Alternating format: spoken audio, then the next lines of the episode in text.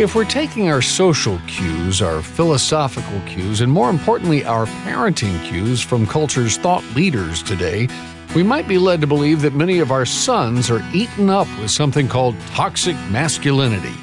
And if you and they happen to be Caucasian, any of this so called toxic masculinity is probably only being exacerbated by another condition called white privilege. If you, as the parent, refuse to consider these diagnoses for your son, you might find yourself assigned the titles of white privileged, sexist, and even racist yourself. Now, while that's all a mouthful, it doesn't take a lot of brains to see through the absurdity of it all. It's not right to stereotype any people group in such a way. So, what should healthy masculinity look like for young men of any race? And how do we help our sons get there without making them feel like they need to apologize for how God has made them?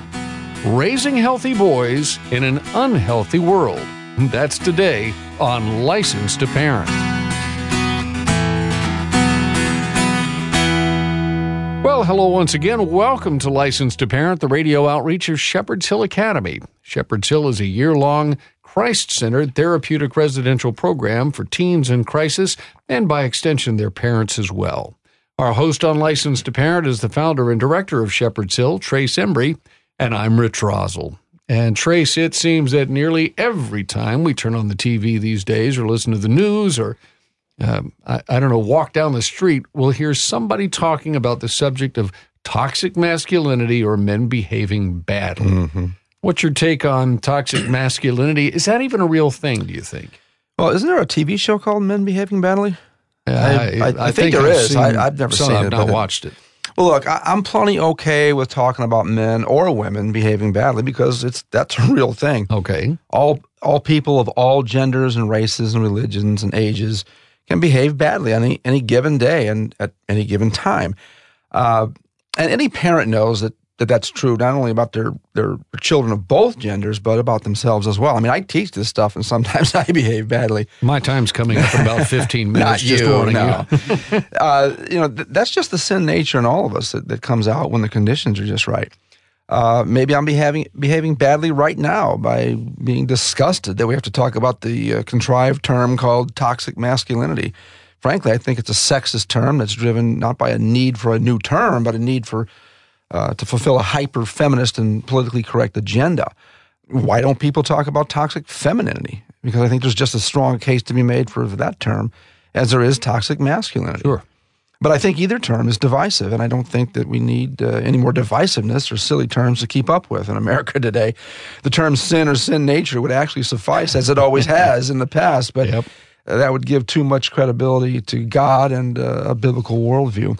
And and we all know that uh, you know we can't go back to those kind of archaic and absolute moral standards and terms. That would be a disaster, right? Heaven forbid. Oh well, I can't say heaven forbid either. That's probably. Right. Yeah. Well, before I fall for your cunning ploy and answer your question about uh, you know the the condition we're in, are you saying then that the term toxic masculinity is an illegitimate term?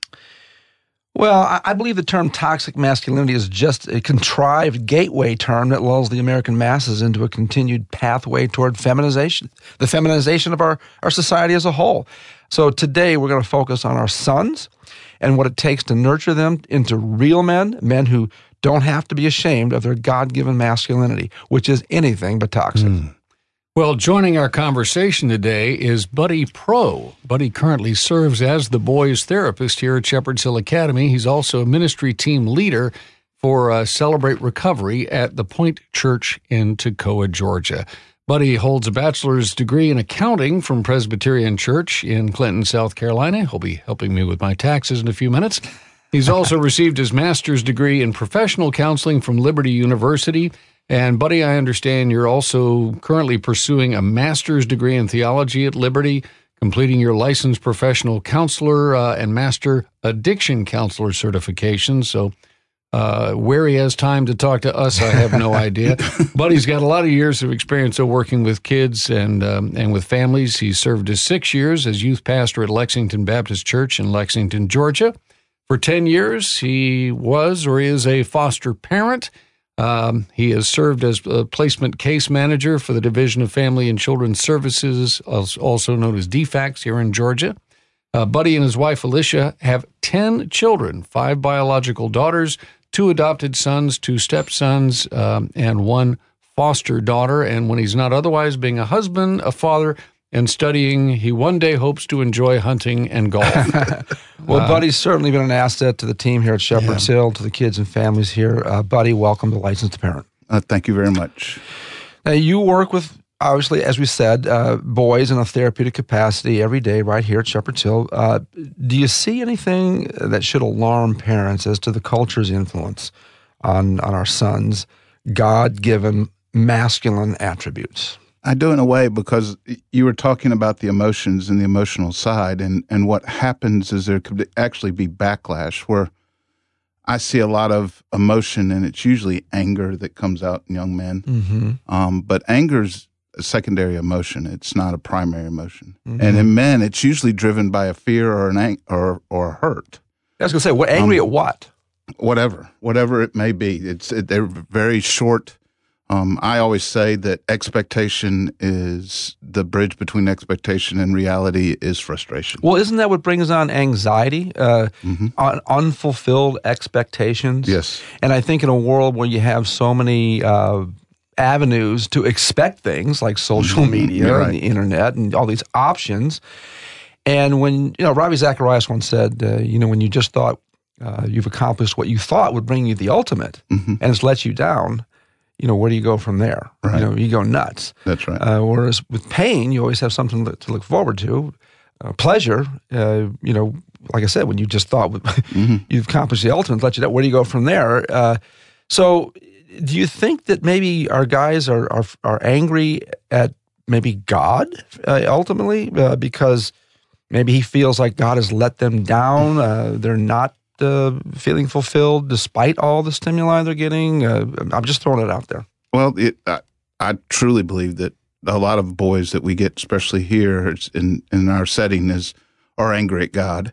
Um, they're angry at God because a lot of their families are are church oriented and have shown hip- hypocrisy from the church to home and those kind of things and the mm-hmm. way they mm-hmm. act. And also, there's a lot of times in ministry, the struggle that the the ministry becomes the mistress of whoever is sure. doing the ministry. Yeah, we and, get we get missionary kids, we get pastors' kids. Yeah. And so they they get angry for God taking away their dad yeah. or taking away their mom right. or whatever that's not there all the time for them, mm-hmm. supportive wise. So, why do you think that masculinity in general uh, gets such a bad rap? I mean, it just, it just seems like everything's swinging in the direction of let's lift up women. Women are victims. Uh, men are the seem to be the the whipping post. And I'm just wondering, or am I being a little too touchy here? Well, I, I think part of it is is men are less responsive overall to to certain situations. I mean, just in the church, as we were talking the other day, that that pastors have started leading some of their their discussions and, and their sermons aimed more at women because women respond to them better than men do. Yeah, and they show up to church too. That's right. And they come to church. And so, and well, that's one reason though, is we're not feeding men, we're feeding women, we're feeding their, their mm-hmm. need of relationship and communication and those things. And sure. men don't quite meet, communicate in the same way. Mm-hmm. Um, the other, the other part of it is the mask, the toxic max, masculinity is really every man's deep down root need is to have significance, right? Whatever it may be, and a lady's is is to be safe, right? Exactly. And so, in a good marriage or a good relationship between a man and a woman, that that safety that is provided by the man to give security, you know, gives significance to him, kind mm-hmm. of thing. So it's a nice circle. Well, buddy, how would you characterize godly masculinity? It's it's almost I've talked a lot, especially with our boys lately, about a quiet confidence where where you know I, I tell them all the time, you know, you talked about the job thing and about setting up um, to know who you are every day. And when you are making your identity what's around you, that changes every day. So every morning you got to wake up and say, okay, who am I today? Based on what my mom thinks, based on what my dad thinks, based on what my friends think, in no particular order but then also, you know, and I say the best thing is to figure out what God thinks of you and who God sees you as, mm-hmm. because that will never change. And so you could wake up every morning knowing who you are before you get out of bed, yeah. as opposed to trying to figure it out. Mm. And in that, it, it gives that strength that you can that you can move on and you can push forward. Yeah. You know, there's a uh, a distorted percentage of kids that come to Shepherd's Hill, and, and not just come to Shepherd's Hill, kids in public schools and, and maybe even Christian schools who really believe that they're going to be the next American Idol. They, they think that there's a chance that they're going to be, you know, a rap star in particular, mm-hmm. hip hop star. Um, how do parents broach the subject of their careers for that significance, particularly for sons, uh, without bursting their bubble, without, you know, making them feel like they don't have a, a, snowball's chance in Hades of accomplishing something that they have a passion for? Well, again, it's it's being involved you know, in your child's life, being involved at an early age so mm-hmm. that you could talk to him and you can guide him to start with. Mm-hmm. And then when you're coming and saying this, he's not looking at you as saying, you're just trying to be mean and trying to crush my dreams. Right. You're trying to guide me and help me through it and, and give and come with answers. Just don't say you can't do this. Yeah. Say, well, maybe we need to head this direction yeah. or, or, or give them options, not just you can't. You know where I've seen that work in my own family's lives? is all their lives and the time they could talk and we, we had conversations about dating okay so you're five years old you know that there will be no dating without a chaperone right. and mom or dad will be the chaperone so by the time they got to dating age it's like they're cool with it they understand this, yeah. this is just this is wired into me and all my kids with the exception of, of andrew i think he had maybe one or two dates they, they all married their first date Oh, that's crazy. But they've, they've That's not to say they married on their first. No, no, no. no. but they've all done well. I mean, yeah. you know, my oldest son's been married now pushing what 15 years you know and on that note while you're pondering trace's kids all getting married on their first date let's take a quick break uh, you're listening to license to parent we are talking today about masculinity and how to bring it up in our kids our guest is buddy pro he is the boys therapist here at Shepherd's Hill Academy and our host, of course, on License to Parent Trace Embry. Back with more conversation right after this.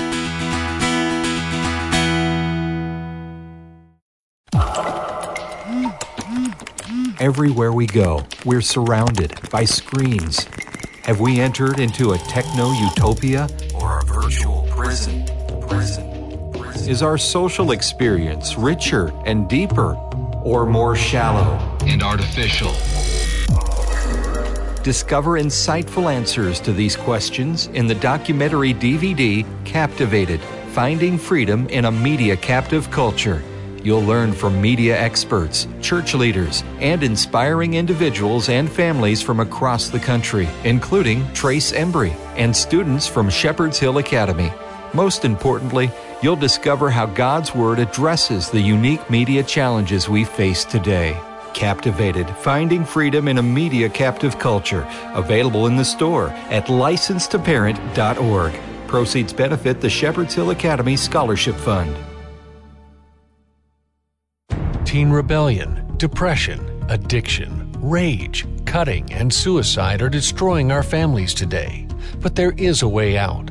Shepherd's Hill Academy offers a 12 month Christ centered nonprofit residential program where kids are being transformed with a biblical worldview and often medication free.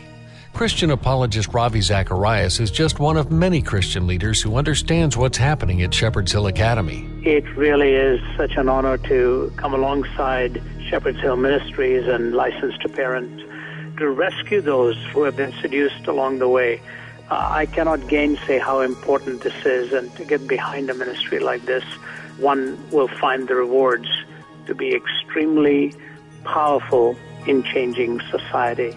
Get the help you need at Shepherd's Hill Academy. Go to helpmytroubledteen.org. helpmytroubledteen.org.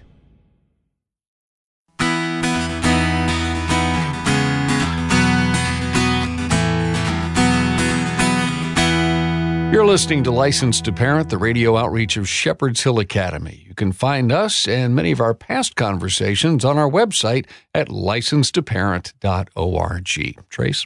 Buddy, uh, masculinity, I believe, I think most people would believe this, requires uh, exercising responsibility. Why don't more parents require more responsibility out of their young sons today? It, I believe really it's it's what really is the downfall. I, I grew up with a mother that was very giving and everything, and when I when I was 36 and she passed away, she was still helping with, with bills before that, and and next thing I know, I'm divorced and have uh, I'm sitting there with uh, bankruptcy and stuff because mm-hmm. I didn't know how to work my life. So I kind of pushed our parents to, as I say, step out of the way of of them and let them hit their head on the wall and see that it hurts. Yeah. While right. we're still here to help them and get through the problem. Mm-hmm. Um, so let them, you know, as long as it's not dangerous or whatever like that, let them see what happens when they, you know, call out sick and, yeah. you know, from their McDonald's job and two days straight and they lose the job. You know, don't let you know work them through that stuff. Allow mm-hmm. them to to experience those things early so they learn how to handle crises. Don't don't bail them out. That's right. right. Don't bail them out. Every little thing. I mean, there's a time for that. I get that, but I think uh, uh, too many parents are, are bailing their kids out of everything from grades to you know, everything. What everything? Yeah, everything. Exactly. So the other thing, the other component of of healthy masculinity is is commitment. I I see so many young men today. Uh, well, how about if I meet you at nine o'clock for this or that or the other?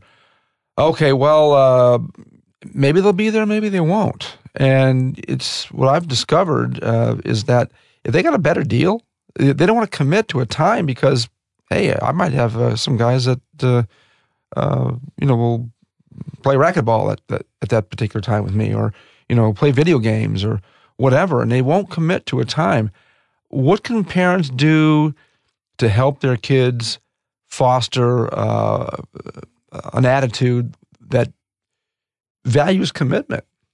Well, commitment's an internal thing that comes from the inside. You have to be committed yourself, and in order to do that, you need to know who you are. Mm-hmm. And so, if you're if you're if like today teens that are trying to decide if they want to look at Facebook or they're afraid of losing something in Instagram or Snapchat came in or whatever is going on, they get or dis, they get on Discord or whatever they're doing these days. They don't really know who they are, so how can they commit to anything? They haven't mm-hmm. made any decisions about what they like or don't like, mm-hmm. and and in that they they don't have that commitment. So as if you could build identity and who they are and principle into the kids at a young age, and now you know that keep going back to young age. I think I can't. I don't think you can over stress that. I, no. I, it's so important. Young age, right, early, right. start early, folks. That's right. And then the second part of it too is when they get to their teen. I tell parents this. I say when usually when they're from zero to ten, you're a trainer. And you know most trainers, when you're in the gym, they're right there next to you. They're lifting the weight for you. They're doing that kind of thing about 10, 11 to 18, you become more of a coach. You're yelling instructions from the sideline. Yeah. Um, but if you haven't built that communication to start with, then it's hard to get that communication right. in from the sideline.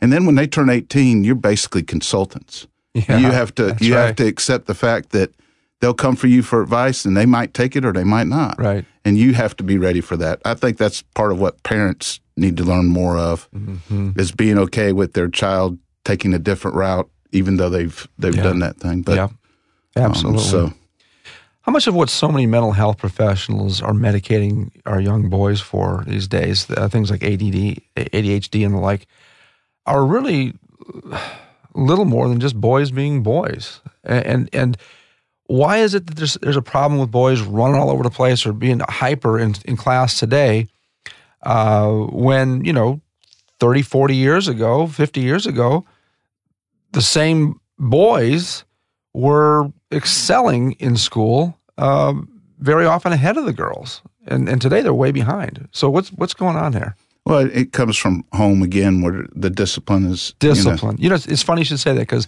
I circled the word word discipline here in my notes. Yeah. I was going to go go to it if you didn't, and you did. And but finish the thought. Yeah, the discipline of, of of the parent. I mean, if if my dad I was scared to death of my dad. Mm-hmm. He, he, you know, he. I grew up in, you know, I'm 58 years old, and I grew up in the time when the belt was still okay, mm-hmm. and I thought my dad's belt was like a sword when he would pull it out, mm-hmm. and that mm-hmm. fear that of that, and just that he would use it if he needed to. Yeah. You know, kind of gave me you know just the discipline and the fear of him. But at the same time, he was always doing things with me, so it wasn't just him being a discipline. We'd play golf together. We did all kinds of other things, hunted together, and things like that. So we're so I got the caring side along with the discipline side. Mm-hmm. And even when we're hunting and we're talking about stories and we're working through, you know, that kind of stuff, that's just being part of that connection Mm-hmm. that doesn't exist today because fathers are as scared of They're emasculated. They're emasculated, I believe, because of the feminization of our society. I mean, you just were, used the term scared to death. There needs to be a healthy fear uh, of certain things. And that begins with God. And I think that uh, fathers need to be that representative Yes. of God through which God and your parent is feared, because that fear is going to, in due time, uh, morph into not a fear of, of, of punishment, but a fear of disappointing. You know, a Right. fear of just coming up short to what I know I've been trained uh, to be right all, all my life. You know, when I was a kid, my my fear of, of running out in front of my mother to cross the road in the inner city uh, was the fear of getting spanked if I did it, and I did it. That was that was my deal. I like to run. I got hit by a car once because I did that. As I grew older and matured, my fear was not the fear of being spanked by my mom. It was the fear of being run over by a bus. Right. Yeah. Right. You, know, you used that. Um, I forget what you said, but it brought to my remembrance the analogy of the love battery. Right. And, you know, too many parents, I think, are working off just the positive side of that love battery. But a battery requires a positive and a negative. And if the negative is the tough love side of the, the battery, you have to have both connected and, and snugged up and working properly to, to get that battery to do what it was designed to do, whether it's light your flashlight or start your car. We opened the program talking about uh, you know this toxic masculinity term, Mm-hmm. and as I've heard both of you talk in the past couple of minutes, would you say that that toxic masculinity, the toxicity of that, is really nothing more than testosterone in men, but with no moral boundaries, no limits, No set to restraint, no res- harness. right? No Mhm. restraint. Would that be accurate? Yeah, that's fair. But you got to put you, you have to exercise discipline, whether it's Right. discipline imposed or self discipline, to bring that harness to that testosterone. Because you know whether it's overeating, over drinking, or wh- whatever you do, you know life's pretty much about balance. I think. And and in the classroom example you gave, um, I- I think to, to clarify that a little bit, uh, the the young men, the students years back, who were running around were di- were disciplined for running around. They may have had the energy, but the mm-hmm. way it was handled was different than it is today. Mm-hmm. And now it's okay, medicate, uh, right. Perhaps let let them express themselves, which mm-hmm. disrupts the rest of the class and we find ourselves in, in a battle because we're not implying any any restraint. And that goes back to the postmodern thought that started in the 1960s. I keep going back to that word because it's we've turned our society into a society that values the corporate whole, the good of everybody, to my rights, individual uh, good, and and my individual good is going to trump the corporate good, which can only end in chaos. But I got, buddy, I know we're out of time here, but I'm gonna, I need to ask you one more question, if I might. For the Christian parents of a boy who feels defeated and, and hopeless right now because he's been indoctrinated to believe that his faith is a lie, his masculinity is toxic, his skin color makes him privileged, and his ob- objection to it all makes him a bigot and a racist to boot. What counsel can you give those parents uh, that they can relate to their son who might be down in the dumps as a result of feeling like, you know what? What's the use? I keep going back to the to the young thing, and it's all you're. You won't know that about your son if you haven't built the relationship that you could talk about it later down the line. Um, as a, as a teen, um, when they get to teenage, you know, like trying to coach somebody from the sideline, um, it it has to have some basic disciplines, and it's the same way with with a child. You're not gonna you're not gonna know he's down in the dumps until by accident. A lot of the boys that we deal with here and things like that, their son didn't come and say, "Hey, I'm I'm struggling. I'm doing drugs. I'm thinking about suicide or any of those kind of things." They found out through seeing a Facebook post or one of their friends saying that they're struggling or something like that. And that the parent should be the first to recognize when their child Right. is down. Absolutely. And so we're uh, in saying all that we've said and discussed. What final words of encouragement can you give parents trying to raise godly sons in this politically correct world? It's it's hard because they're all so much individual, and that's that's the thing is you have to understand your child as an individual. Mm-hmm. The one thing I will say too is they're going to do stupid things. You talked about they're going to send, you know, I talk about doing stupid teenage stuff. They're going to do stupid teenage stuff, but you that's part of being a parent. Mm-hmm. You know, I've had friends that came to me and said, "Well, every kid does that." Well, that means you just have to be like every parent and be a parent. So you have to be involved. You have to be there for your child and not a hovering mother, but just almost at times. And you got to be careful being the friend. Um, yep. We, you know, we talked about God and those things and Jesus. Jesus came with truth in love, not truth and love. So you have to share the truth, but you do it in a loving way. Yeah. And the truth side is that time where you have to have the discipline, and then the loving side, of course, is the other yeah. side. You have to if work in ta- tandem you talked about the battery. It just as much as taking the positive off. If you take the negative That's off, that's exactly right. You're going to have the same problem. And that so, was one of the problems of maybe my father's generation. There right. was too much negative. Right. Uh, uh, terminals hooked up right. and no positive. Right. And we've just teeter tottered to the other side, and we've yeah. got a, a, different set of problems on our hands today. Right. Well, buddy, our time is up for today, but uh, we appreciate the work you're doing here at Shepherd's Hill. Appreciate the time you spent with us on License to Parent, and Absolutely. we'll have to drag you back into the studio again. Thank Although you very it's, much. it's not that bad. We've, uh, as we've said before, we've got a view of the horse pasture. So that's you know, right. yeah, we need to do this more often. Absolutely, yeah. that's good. Thank you so much for being here. Thank you, buddy. And again, our guest today on License to Parent, Buddy Pro. He's the boys' therapist at Shepherd's Hill Academy, in charge of. Uh, I, I guess uh, keeping our, our teens uh, properly aligned and figuring out what makes them tick. Definitely an integral part of the equation, yep. no doubt about it. He is also the ministry team leader for Celebrate Recovery at the Point Church in Toccoa. You can mo- learn more about his work and, of course, all the work we do here at Shepherd's Hill Academy when you click the Shepherd's Hill link at license2parent.org. Remember that the work we do here on License to Parent is an extension of the work done every day inside the gates of Shepherd's Hill Academy. Shepherd's Hill is a year long Christ centered therapeutic residential program for teens in crisis. And of course, our goal here on the program is to export some of what we've learned so that you can be more intentional as a parent and, with God's help, avoid the need for a residential program for one of your kids. Yes, we would love to put ourselves out of business. You can help the work we do continue, though, through your gift to License to Parent, and we are a 501c3 nonprofit organization. Again, you can give securely online, and you can find our contact information if you'd like to learn more when you visit license2parent.org. And thank you in advance. Our guest coordinator on the program is Daniel Facina. Our technical producer is Carl Peets. For Trace Embry, I'm Rich Rosell, inviting you to tell a fellow parent about us and then join us again next time to renew your license to parent. And remember, folks, if you don't train your children, somebody else will. God bless you. See you next time.